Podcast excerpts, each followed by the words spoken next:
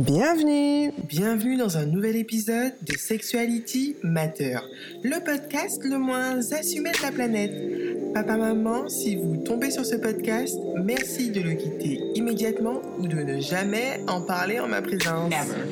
Bonjour à tous, moi c'est Wendy, Didi ou Diwen pour les intimes, et c'est d'intimité dont on va parler pendant les prochaines minutes qui vont suivre. Et oui, je sais, je vous ai gravement manqué. Ces dernières semaines ont été relativement mouvementées de mon côté. Du coup, niveau inspiration, ce n'était pas trop ça. J'en ai donc profité pour donner de ma personne, si vous voyez ce que je veux dire, histoire de vous pondre un sujet croustillant. Je rigole. Ou pas. Mon sujet du jour, je le dois à une amie. Il y a quelque temps, via une conversation WhatsApp, cette amie me demanda si j'étais partisane du sexe pendant les règles. Ma première réaction dans ma tête a été What? Seriously? Really, nigga? Puis, j'ai pris le temps de tourner cette fois ma langue dans ma bouche, j'ai mis mes a priori de côté et j'ai entendu bon nombre de ces arguments que j'ai trouvés pertinents et même intéressants. Du coup, je vous propose de faire un petit exercice.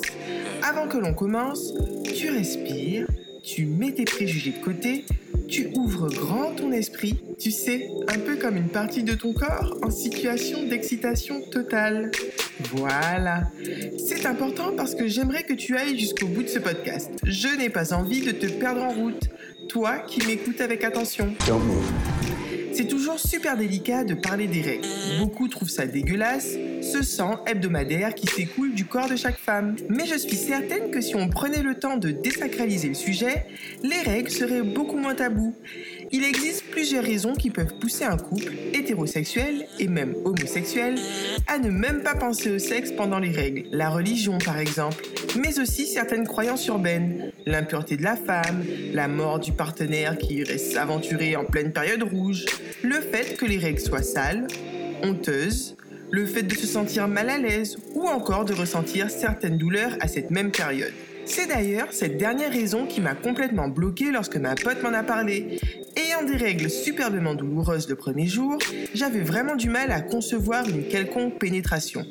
Puis, j'ai pris le temps de réfléchir et je me suis dit que non seulement mes douleurs n'avaient lieu que le premier jour, mais surtout, j'avais déjà remarqué une plus grande excitation due au travail de mes hormones. J'ai ensuite fait un petit calcul. Si on considère que les règles durent en moyenne 5 jours, qu'il y a 12 mois dans l'année, cela fait 60 jours sans rapport sexuel, soit 2 mois d'inactivité. Est-ce que l'on est venu ici pour souffrir, pour s'infliger 2 mois d'abstinence forcée chaque année? No, God!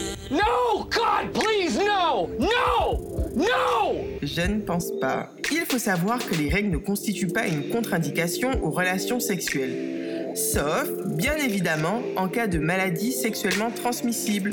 Je répète, sauf, bien évidemment, en cas de maladie sexuellement transmissible.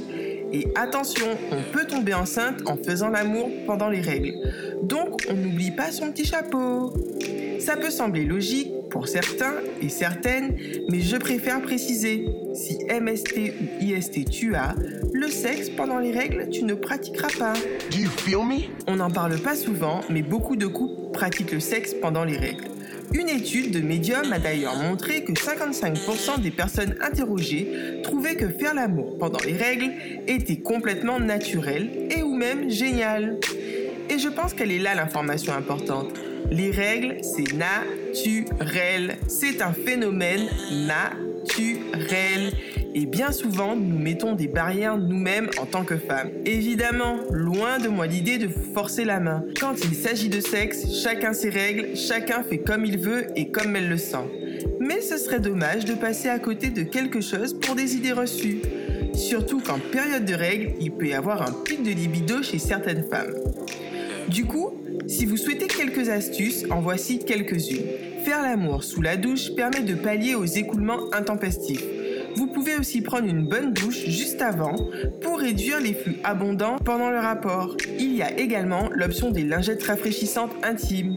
Et puis, si vous le faites sur un lit ou autre, pensez à mettre une serviette éponge de couleur sombre pour éviter d'être effrayé par le sang. Autre petite astuce, privilégiez les positions du type missionnaire ou la cuillère pour une pénétration pas trop profonde. Oui, parce que pendant la période des règles, l'utérus étant particulièrement bas, il est plus sensible que d'habitude. Pour celles et ceux qui seraient contre, vous n'êtes pas obligé non plus de vous priver de plaisir. L'option masturbation et baiser oraux sont à prendre en compte, histoire de varier les plaisirs. Parlez-en avec votre partenaire. Parlez-en déjà à vous-même. Je ne vais pas me répéter, quoique si, c'est important. Communication is key. Alors détabouisez le sujet. Oui, je viens d'inventer ce mot. Détabouisons tous ensemble. Vous avez également droit au plaisir pendant vos règles. Je vous rappelle que ce podcast n'est clairement pas assumé. Toute ressemblance avec une personne existante ou ayant existé est purement fortuite. Cœur, cœur, love